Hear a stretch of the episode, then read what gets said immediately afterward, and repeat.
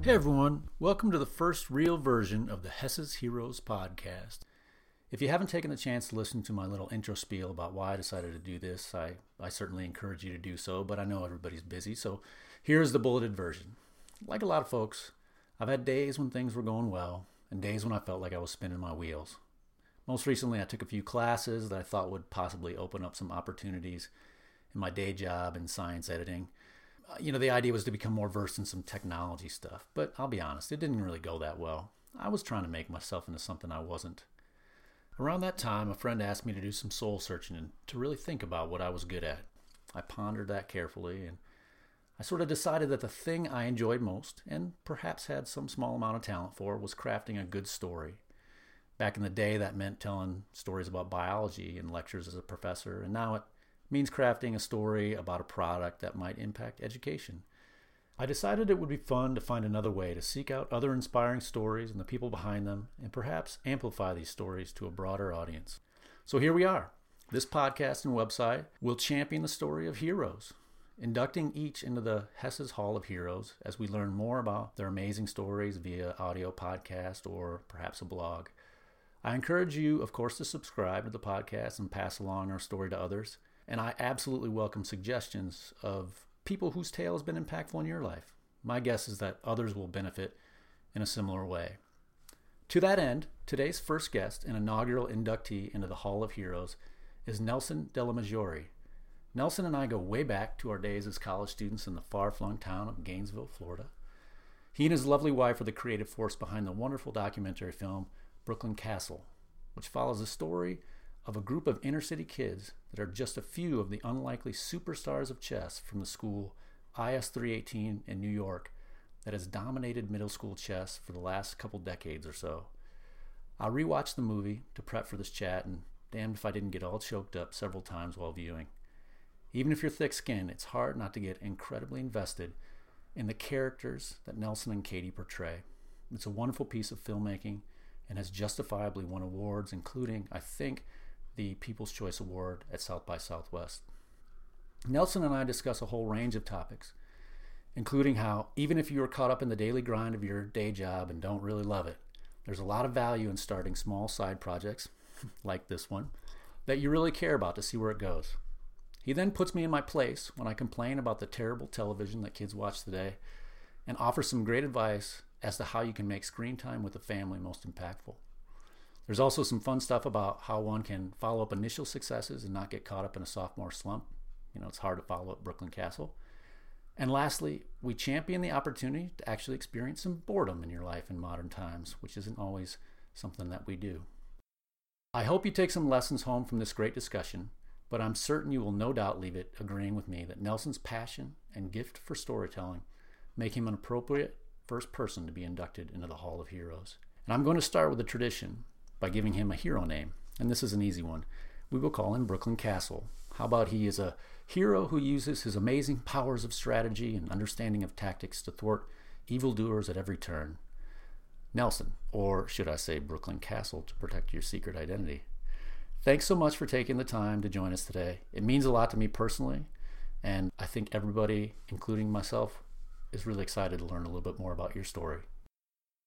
Thanks, Chris. Yeah, I'm honored to be your first hero.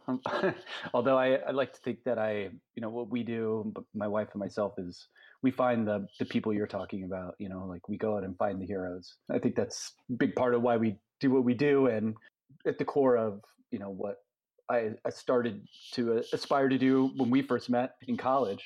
I uh, met you in at the University of Florida, and uh, I moved to New York as soon as I graduated. I got the heck out of Florida, the weird place that it is came here and you know i knew i wanted to work in television um, i studied production television production in, in college and film as a minor. So i knew i wanted to do something but i wasn't sure you know ended up getting a pa job which is basically the low man on the totem pole. It's just above intern because you actually get paid but it's you know you do it's always good yeah you do everything you know it was a hundred dollars a day you know got on a gig for you know x amount of weeks and then hopefully you just keep hearing it's called you know we call it freelance some people called it permalance because they would keep you on basically as everything but actually giving you a, a, a real job at the company you know they would give you benefits and but then you could be let go in a second. So uh, that was kind of like this weird world that doesn't exist anymore because it broke every union rule. I'm sure in the in the world, um,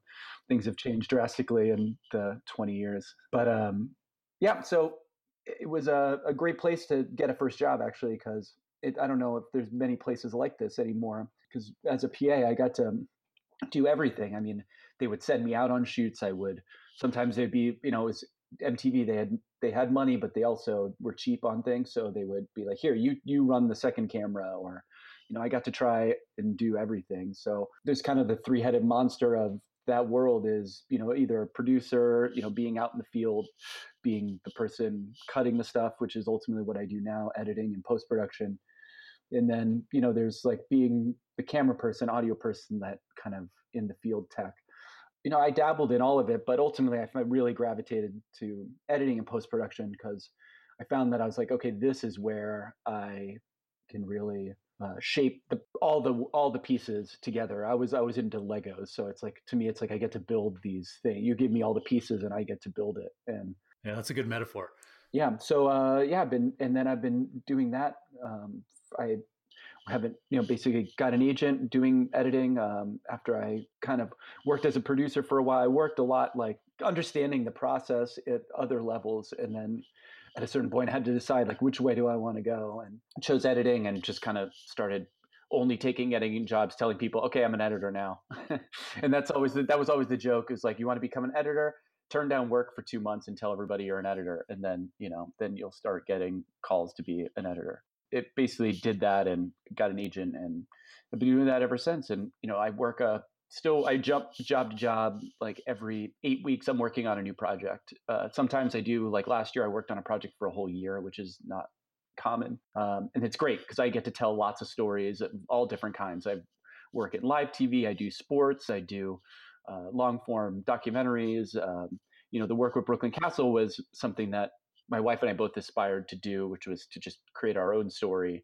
uh, nuts, soup to nuts, like nobody else's input, nobody else's money. Like we we had creative control because you don't ever get that on the the kind of paid gigs that we do. You know, you're always having to answer to somebody. Well, yeah. So that I mean, that, that's a pretty good segue. I mean, you know, we were discussing before we started recording about the idea of uh, exploring side hustles and how those can kind of be something that I don't know reaches you deep down inside. It gets to the stuff you really want to do, and it sounds like you've kind of done that on multiple fronts, right? You didn't really know what you were going to do when you got to New York, but you just decided to go for it. And I think that's what you have to do with some of these side projects is you just have to be willing to take the leap, right? And and and that's sort of how Brooklyn got started too. It wasn't something that you were expecting to to make a bunch of bank on, right? It wasn't something that MGM had solicited you to do. You guys were doing that mostly for yourself. And it ended up being something that, you know, won awards. And I mean, uh, like a lot of people have seen that film. I mean, that me- film means a lot to a lot of people. I mean, you know, I know you, you are trying to deflect the hero thing, but like telling those stories to me is, is pretty heroic. So how did that particular project transform from something that was, just kind of something that was in your heart and soul to something that became much more than that. I mean, that's and why did it happen upon that? I mean, I think it's that story in itself is pretty cool. Yeah, um, you know, my my wife is a producer and I'm an editor, and actually, my brother-in-law, Katie's brother Brian, is a cinematographer. He's a, a camera guy, and so we had the, the the three heads of the monster all like in our family and we all get along still by the way so it's like it's it, it worked it's it, tribute um, to you guys for sure that's not easy.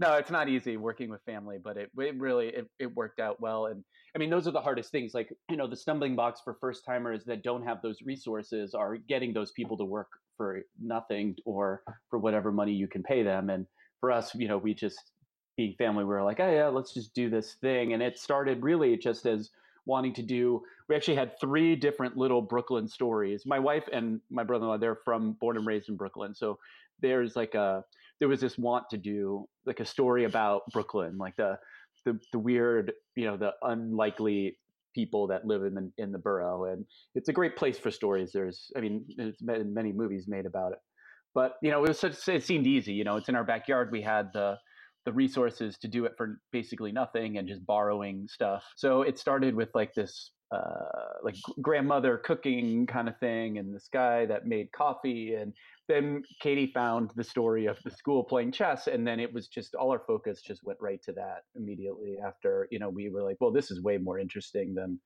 any of that other stuff. And you know, the school let us in and first we were like okay let's go to a, let's fly with them to that first chess tournament you see at the beginning like right after the title there's you're at the that big super nationals with like the big room full of thousands of kids. And we went to this event and of course there's that one we went to the biggest one there is and it's you know they only do that one every four years but that happened to be our very first experience with the story and it's like amazing to see that many kids just being quiet in a room uh, having being a father now. I didn't realize uh, how amazing that actually is. yeah, I can attest as well. Yeah, uh, and so we were like, "Wow, this is it." It just every, every step of the way, it just got it, it, just became more and more clear that we had to keep going, and we did. It didn't. It was second nature. I mean, we were first timers, so we weren't really sure how necessarily do it the right way, uh, budgetarily. I mean, like we just kind of you know shot when we could and did it you know, out of our own pocket, traveled, you know, paid for the travel ourselves. And so after following the team for basically a year, us deciding, okay, Katie, you're going to take a year off from work to follow the school around or, you know, the team around. And I'm going to just work and we'll live off that. And that was basically how we got it done. And my brother in law would, he worked I think at the time, yeah, at the time he was he worked for Major League Baseball. He works for Major League Baseball, so we had him all summer, and but like during baseball season, or I mean, we had him all out of baseball season, not summer. There but summer, yeah. but summer, yeah. Um, so you know, we which is like basically the school year. So you know, we got we had him for a good period of time too, and yeah, and you know, it just it just never stopped. The point where it became really real is like, okay, now we had got we had shot for a year and we had 500 hours of footage and it was like now what do we do? Now what do we do? Like okay we know we have a story in the box but it was like this struggle of okay how do we turn that into this thing that will hopefully not only save the school but will hopefully be something that people would actually want to watch you know? And so we and all the all the fear and doubt that comes with that like is this any good? or you know do a have it seems obvious when you see it done but it's daunting when it's not. So yeah, I mean, I think there's a lot of cool lessons there, though, right? I mean, you really didn't necessarily expect this to turn into anything at the beginning, and you were like totally willing to pivot when you found something different, mm-hmm. and and I mean, at the end, you still, even though you knew you had something good, you still had a bit of,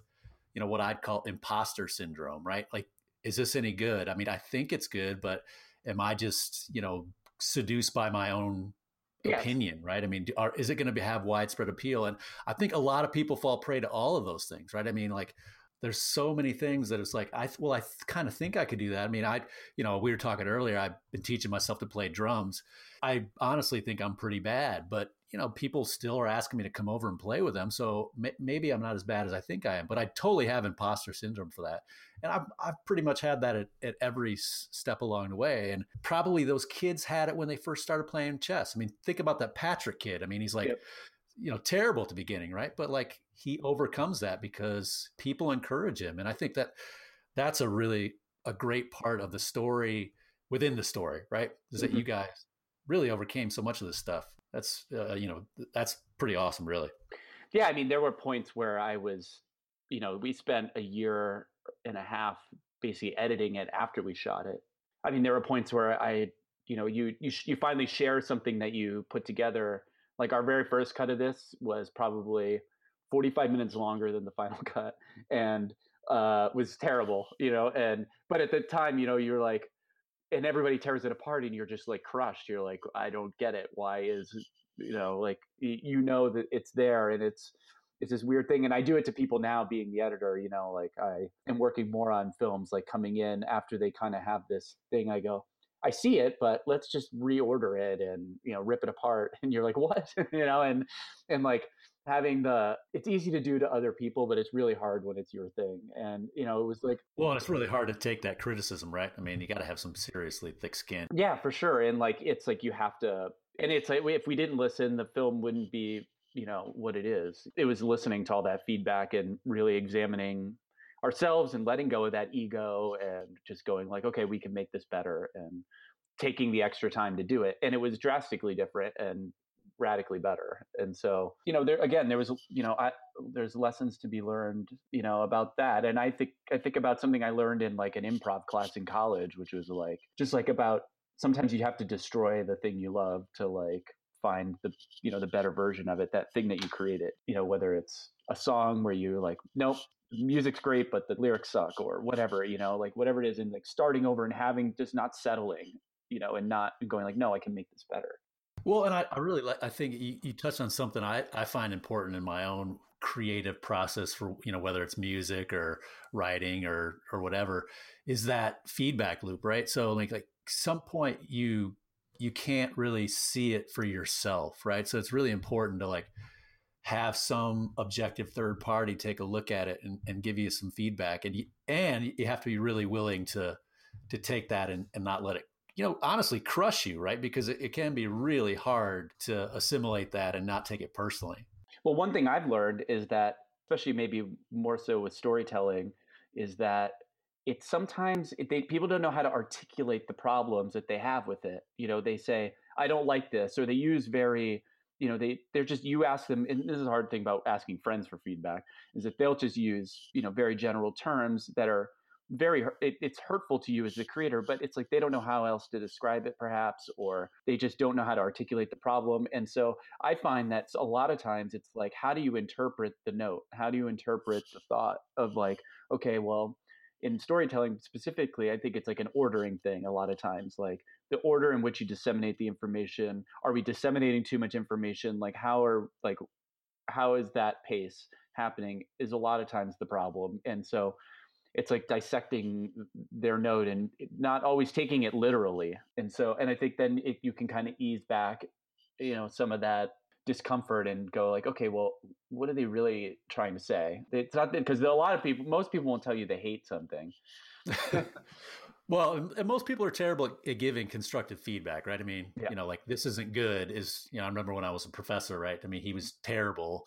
Was not real helpful. I mean, like, give me something I can do with. I mean, I don't think I got that all that often, but you know, if I if if I got a negative review, I wanted something actionable, right? I mean, give me some, but that's not easy to do. Especially, I think you're right when you're talking about storytelling. I mean, one of the things about Brooklyn I thought was so well done was, you know, there's a lot of really interesting stories of those individual characters in there. And to mm-hmm. me, it was really wonderfully done how you managed to give so many of them their just deserves, you know, because there's there's a lot of personalities and, you know, like there could have been a whole movie about Rochelle, right? There could have been a whole movie about you know a, a whole movie about justice. It, yeah, that could absolutely. have been easy, right? Yeah, and there's even kids that you know aren't aren't in. I mean, you see like this kid James Black. He's like the kid that's rapping with Pobo at the chess club. Yeah. Like, like he we we had more storyline to him, and ultimately his storyline was so close to Justice's because he's just as good and at times better.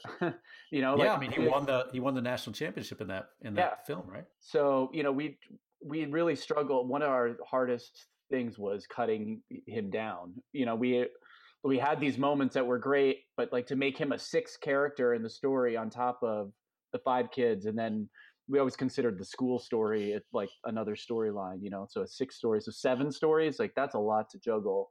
I mean, even what we were juggling was really tough. So you know, it, that was something that we felt bad about. Um, I mean, he's doing wonderful think he's actually in college with Justice now at Webster on the chess team, which is one of the few universities actually has a chess team. Yeah, I looked at I looked at Katie's Twitter page and saw some updates on some of the the people. I don't want to give it away because you know so much of the film. People should go watch go watch the movie. It's very good. It's very good. So uh, I wanted to maybe pivot a little bit and talk about documentary film in general. We've we've been talking about how people should feel a bit empowered to like try to go off and do their some creative stuff on their own. You know, that's more possible today than it's ever been, right? I mean, I'm mm. making a podcast here that's like it was. It took me a, only a little bit of time to get all the all the equipment and and stuff necessary to do this. I mean, that's there's more going into what you guys do, but that that kind of that kind of um, DIY sort of thing is really possible these days uh, which means there's a ton of bad stuff out there. I feel like how can we do a better job of curating that and like maybe talk a little bit about how you've done this with your kids, you know, because the thing that one of the things that frustrates me the most is I want my kids to love a film like Brooklyn. But if I put my five year old son Levi in front of Brooklyn, he wouldn't he wouldn't last ten minutes, right? Because he's just he's he's used to so much. I mean, his favorite thing to watch is these is this terrible YouTube kids stuff where people like open presents and things like that, or their families just hanging out and doing stuff. It drives me absolutely crazy. So, um, I, you know, I'm curious how you have gotten yeah. how how we should do a better job, maybe of getting great filmmaking out there more and more popularized? I don't. Maybe that's a you know a marketing question, but if you have any ideas on that, and how can we maybe encourage the next generation to love the kind of stuff that we think they should love? Yeah, I mean, I think uh, uh look, we've had screenings of Brooklyn Castle at for every age group. Kids will sit and watch it. I think I, how I don't know how old your son is uh, now. He's probably He's like five. six, five, six. Yeah, yeah. Uh, my oldest is five as well. And I mean, I just think there's like a a thing where you know, our parents didn't understand why video games are entertaining you know so like why should we understand why those type of youtube shows are my kids love them sure. too you know like right. um, you know they love to watch yeah it's like kids playing with toys like making up stories in a weird way i think it helped my kids understand what they were supposed to do with toys but i try to like let them watch things that have stories and then we talk about them and then you know really like get into it like who was the bad guy what did they you know what happened after this and like really get into like the nuts and bolts of the story and like talk about the moments and make sure they're trying to like get some comprehension behind what we just watched and I, I try to do that a lot and I try not to give it to them like when they're by themselves but it's really easy you know to need you need 10 minutes to do something it's like here put this on for you you know and they know how to navigate it so quickly now. I don't know. Like I, I feel like a hypocrite not letting my kids watch TV and like I make TV. I like watching TV. I like playing video games. Like I like doing all those things. Yeah, it, it is a struggle. And and I think you're right. I mean, I, we try to do like family mu- music, movie night yeah. as much as we can. I, I think it's really good advice to be like, well, let's talk about this. You know, like you just watched the film. There was you know there were some real lessons in there you know why was that story good or what what meant something to you we I, we you know we ask my kid questions as much as possible about like and maybe we could do this about the movie too. We ask him at the end of the day you know what did you do that was brave today? You know and what did you do that was where you failed today? And you could probably ask those same sort of questions about about what did you do that was kind today? You know we could ask those questions about movies too because a lot of those things are inherent in a lot of the stories that that they watch if they're if they're done well. I mean i'm not sure about spongebob squarepants. No but there's quality there is quality stuff. I mean we we lost some you know lost some grandparents not too long ago and so there's a movie out it's up for best animated picture it was uh, pixar's coco and it's about losing family and remembering them and you know it's like this really like deep stuff but the kids loved it i mean it's a great movie and we were all crying at the end and then it really like sparked this great conversation about talking about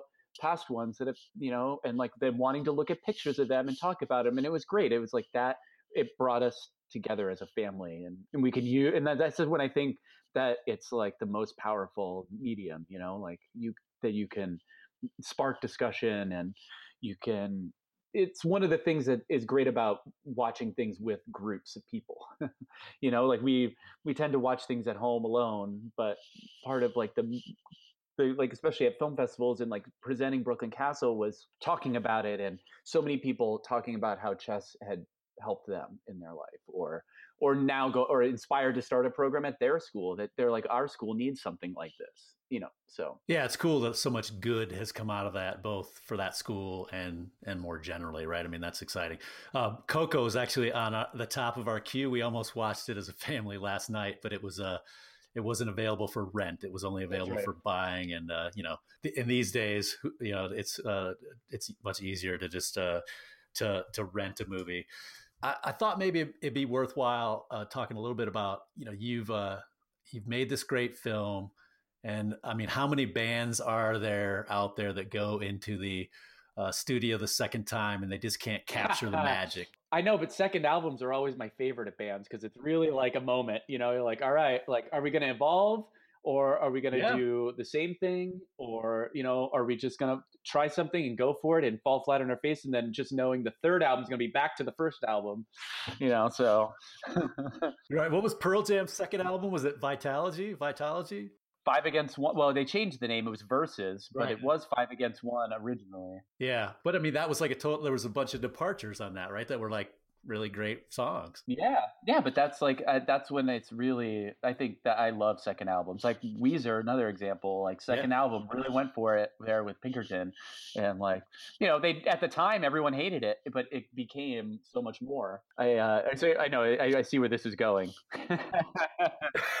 well, I was I was just like, well, what do you do as an encore, right? I mean, um, it's it's a you know it, how has it changed in terms of your approach, right? You're not you're not totally on the uh, the, yeah. the pension pennies situation probably as much. At least you probably have a, a greater capacity to fundraise. And then how do you pick a next subject? Those are you know those are some of the hard things. Yeah, I, I mean we explored a couple of other topics before the one that we currently landed on that we're working on. And a lot of times it's just dead ends. Like the way we work is, I mean, we build relationships for like a year before we ever even bring a camera and start rolling you know like with brooklyn castle we were talking to the kids and started you know they the kid like rochelle was in sixth grade when we first met her and then by the time we started shooting she was in eighth grade you know so like we had been you know following her through high school so it's it's a long process for us and because relationships is the only way you're gonna actually get anything like of real value or emotion you know it's you know people have to believe that you have their best interest at heart and we do and it, we also like i don't know it's weird we we are working on another project and and there's a lot of similarities to brooklyn castle and we did not intend that in any way but it just seems to be something that's following us so we're just going to go with it yeah i mean it, it's funny like brooklyn castle was started by Katie just going into the school being like, "Hey, this is a really cool story. Can we come, you know, hang out?" And they're saying yes and and then with this story we're like sitting on the couch and she's like what should we do for our next project? I had a couple ideas of things and she's like i don't know like what about a town that has no internet? You know and like literally that's where it started and we discovered this place in um, in west virginia and um, our stories that we're working on now is about a town in west virginia where cell phones and wireless devices are banned by law you know it's kind of they're not luddites completely but they you know they they're living in a in the past in a way. I mean they don't really have much of the technologies like kids growing up there are the opposite of ours. They have zero devices. Their parents are not on devices. They don't see people on devices walking around.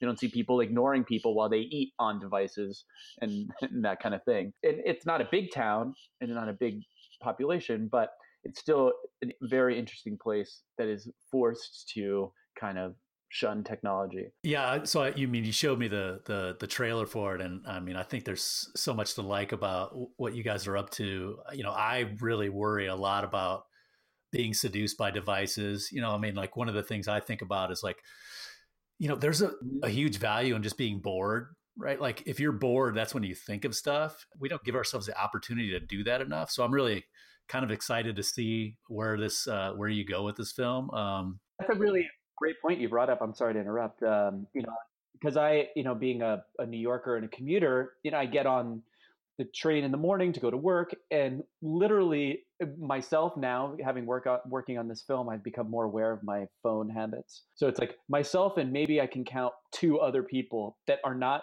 either looking at a device or using a device to listen or watch or something you know like everyone is is looking down like a zombie and no one is participating in the world around them and doing what you're talking about the the just being bored like just being lost in your own thoughts for a little bit you know and like just letting your mind wander like no one's doing that anymore. Everyone has, is like i watch people on their phone i've literally sat because i'm standing up holding the rail looking down at someone sitting and i'm watching what they're doing and they're doing absolutely nothing. They're just seduced by the phone the light. It's like they're they're like one of those fish with the with the hanging light you know like the the angler fish you know like and it's like that's the phone and i watch them swipe back they're at the like the home screen with all their apps and they just swipe back and forth one you know one way and then they swipe back the other aimlessly just back and forth not actually engaging an app or doing anything in it just back like just so that they're like looks like they're doing something perhaps or maybe they're just i don't know and it's weird to me it's like it reminds me of a Star Trek: The Next Generation episode where there was like this game that took over the ship. Oh, I remember that one. It's like that's what I think now. Yeah. I, am like, what's going on? Like, you know, like I just wish people would be bored more, like you're saying. Like I think there's something to be gained from that. I think you there's there's some part of our brain we're not we're we're not engaging anymore because of that and i don't know what the long-term effect of that is. Yeah it's kind of crazy to think about. I mean i, I do uh, daily meditation you know my brother's a zen buddhist monk we're to hopefully have him on the show soon uh, but i do a daily meditation and i i actually i'm not going to tell anybody not to listen to a podcast because i'm starting a podcast here but um, i often you know will go for a run or a walk or something and i i specifically don't listen to anything just to kind of get a chance to to get back to some nature. So I, I think you're, I mean, this quiet zone is gonna, I think, hit home in a lot more ways than than you maybe even initially intended. I mean, I think it's a great idea. I also love the idealistic vision of you and Katie sitting around the dinner table saying, "Oh, we just did Brooklyn Castle. What are we going to do next?" Uh, I mean, it's really cool that you guys are out there trying to amplify these really kind of amazing stories. It's it's super cool. So what's the you know what give us at least a little feel for what the stage is of that and yeah, I mean we're a long way off I think of actually releasing it. I mean what you saw is basically we're going to use that to to raise more funds. We got, you know, one of the hard things as a first timer for anybody out there that might be a you know, first timer um, the hardest thing is just getting people to give you money. And, you know, luckily there's things now like Kickstarter and crowdfunding sites, which are great for people like that, that first timers maybe have a big circle of friends.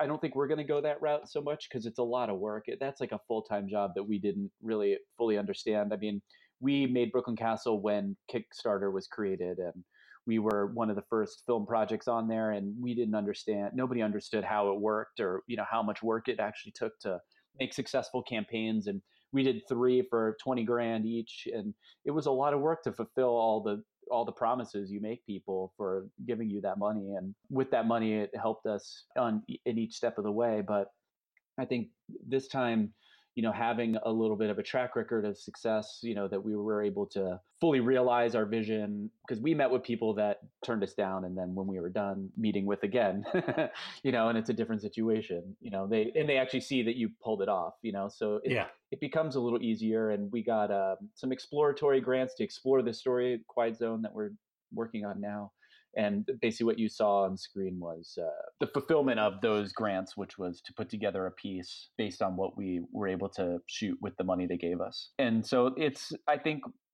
we feel like we have maybe like a third of the film shot, you know, from that money. So I think we are actively trying to move the story, figure out where to, you know, where the where to move the story forward. But the hardest thing for us is, you know, with Brooklyn Castle, we were right down the street from the story, and with this one, it's you know further away in West Virginia. So it's a it's a bit of a challenge um, going back and forth. But luckily, it's a lovely place, and our kids love going there. We have a we have a great place to stay when we go, and well, actually, speaking of Brooklyn Castle, Pobo is a he's on the track team at UVA. He throws shot put and he's in like top 50 in the world. Like he has like a like he he's like I haven't peaked yet and you know has like Olympic, you know, aspirations and you oh, know really? could do it.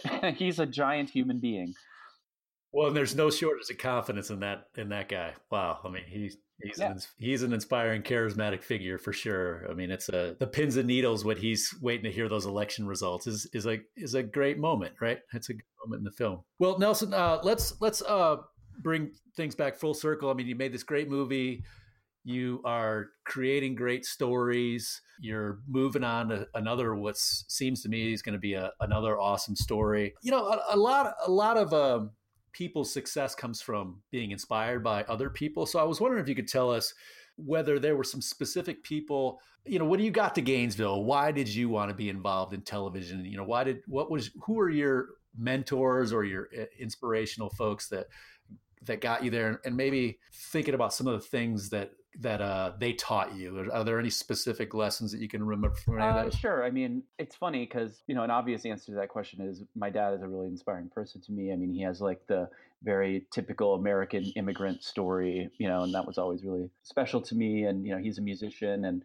Um, I was always really into music, and you know, going to college, I thought I wanted to do music. I changed my mind almost instantly, and put put in production you know television production as my major right right away and i never changed it is funny because you know you know typical college student they had changed their major a million times and like i just stay, i just stayed with with it i watched my dad struggle being a musician and i didn't not that he resented music, but I didn't want to resent it if it wasn't if I wasn't successful at it or something. And I kept it kind of personal, you know, it's like something I just like to do. Yeah, it's a lot more fun when you don't have to make a living doing it. I'm hoping to have one of my buddies on that I played music with for a lot of years out in Bellingham on for a, a podcast soon. And that's the struggle with music, right? Is that it consumes you a lot of times. It's like part of your soul, but it's it's really hard to make a living doing it and it can maybe poison it a little bit. Yeah, well, and I was a, I was a little afraid of that in some way. Um, I don't know. I mean, it's a mature thought to have. I don't know why I had that thought, but it's like something that you know obviously shaped my life. I mean, I always I've played in bands since ever since college until like I got married. I was playing in bands. I mean, you saw my band play in Seattle. yeah, sure. When we like toured from Brooklyn, we That's came. Right. Yeah, yeah. Um, so I mean, you know, I was always doing it, but I was it was always like you know for my own enjoyment. Like i mean i wanted it to happen but it's a young man's or woman's game you know? You have to be 18 and have no responsibility and just like go on the road. You know that's the only way to make it happen really. I mean it, there is more like we were talking earlier about the internet and getting things out there. I think that's one of the awesome things is like you can also be a band that just gets famous because you're good on youtube and that's it and you know it's possible but you know you just can't bank on it. You really do have to have you know you really have to want to work at it and have no responsibility and just go out there and sell yourself constantly um, that's it's hard to do when we were like that's why I stopped playing. I mean, we were like in our 30s, going like, "Yeah, we have careers," you know, like, uh, you know. So what, what are we doing? well, I, I, mean that that's where a little. I mean, there. I think there are more opportunities for these side hustle type things, right? I mean, it doesn't. You know, what's the the latest one? Ten percent side hustle or something like that. Ten percent entrepreneur, I think, is what I, I read recently. Where like just devote 10% of your time and your money to something and do that as like a, a thing where you you try it for a bit and if it fails you know it's in kind of a lean or what do they call that a, a agile sort of methodology you know if you're talking about software development right you don't spend a lot of time mm-hmm. or effort on it you see if it sticks and if it doesn't you move on to something else and and you know don't spend you know you don't have to do it where you're like a lot of people think uh, these entrepreneurial things music being one of them is something that you'd have to do 100% of your effort in. But you know i mean i don't know. I think it's i think there's value in trying these things like these little experiments with yourself. I agree. And i think there's like a, um, an analogy to people that overdo it at the gym. Like they go they go from nothing to like trying to run a marathon and then they blow their knees out because they like try to do it too much you know? It's like the same idea. Like you gotta you gotta like you know try it see if you're into it like slowly and yeah see if it's gonna if it sticks i mean that couldn't be a more better advice, you know, of, of, trying something creative. Yeah, I've been I've been doing these some crazy gymnasticsy type stuff lately, and I, you know, uh, in a utopian future, I can do a iron cross on a ring, right? But I'm not gonna, I'm not even gonna attempt that today because I got to be able to do a whole lot of other stuff before I'm even in that pantheon, you know. yeah, right. It's like everyone just wants to like be the marathon runner right away, you know, or whatever, and it's like yeah, it's hard to, you can't. It's it, and it's funny because like I have this other little thing. I don't want to really get into what it is, but it goes into that. Like, and Katie's encouraging me to work on it. It's like my own idea that's outside of. She doesn't really care to work on it. It's just my own thing. So I'm like trying to devote this year, like you're saying, like 10% of my time to just developing it myself. You know, just have something in the back burner because you know when things get slow on one project you have something else to work on and i like having this this idea that I can that Katie and I now have a little bit of freedom to like explore our own ideas after making Brooklyn Castle. So I just want to keep taking advantage of that as much as I can. You know, I, I get burned out on working on the the dumb cable TV shows that I have to work on every now and then to pay the bills. But you know, and they're not all bad. There are some that are great. You know, I like do I work do a lot of sports programming and I love working on that kind of stuff. But sometimes you work on stuff and you're like, gosh, is this really good for people or society or anything? You know, and it's like that was also that to, to come back to the beginning, you know, that was the impetus of wanting to do something like Brooklyn Castle was we were able to tell a positive story and stop, you know, we were sick of hearing that public schools do everything wrong. They there was a wave of films that came out around that time about you know basically like charter schools are the answer and public education's terrible and it's like it's not true at all like there's lots of great things happening it's you just you can't you got to just look for it and we just wanted to tell something positive and we knew that there was an audience for it we didn't realize it was going to be as big as it was. And I give all that credit to the kids. It's really it's them that that are, are what made people and the teachers and really made that made people respond the way they did. Yeah, I mean it, it's a it's a it's a great story, but yeah, I mean I think that you know the the lesson from all of that that I think is really powerful is there's a lot of people that are unhappy with with what they do for a living, and they shouldn't feel afraid to try a little something experimental on the side, right? Give give yourself a shot to do something you love. I mean, maybe it's something creative, maybe it's something with your kids or whatever it is. There's there's a lot of value in that, and it might not work out, but you know, don't get so caught up in it that it has to be something that succeeds. Do something that might be fun and, and you might learn something from. And, and, maybe it does turn into something more. Maybe it turns into the next Brooklyn Castle. I mean, that's, you know, maybe what you're working on without Katie turns into some, you know, major new great documentary film or whatever it is you're working on. That's, but t- taking that chance is the lesson, right? Because if you don't take that chance, it's never going to happen. Yeah it's not going to no one's going to hand it to you so you have to grab opportunities when you can and they seem daunting and there were times when I, I think getting back to what we were saying before like i you know people watched early cuts of brooklyn castle they didn't like it you know and i would just like sit in under the shower you know for an hour just like you know hating my life and then i would like be a zombie it'd be like three in the morning and i just like turn the shower on and sit there with the water running on me you know, now that now it's like completely cold. There's no more hot water, and then I would get out, and then I'd like get dressed, and then I would just like walk around the neighborhood at night, like just like a zombie. Like I had like, and I and just keep telling myself like like I know that it's in there. It's in the on those drives. In that footage is what we need. It's just I I just got to unlock it, you know. And it was like, and the persistence of that, and just you know, every time I wanted to give up, and that's having I have a great partner that you know wouldn't let me give up on myself so and and you know we wouldn't do it for each other. Well um, we i think a lot of people appreciate you going through that struggle because uh, something great came out of it. Uh, let, us let's, let's do one thing before we close it up. I i, I like to leave people the bottom line uh, some sort of interesting thing that you could think mm-hmm. of. So pretend you're uh, marty mcfly. That's a back to the future reference for any of you youngsters. And you could give 20 year old nelson one piece of advice. What's it going to be? And and hopefully this is a night of studying back at Florida and not one where we're sampling a, a keg from a Gainesville's finest. So you might actually remember it.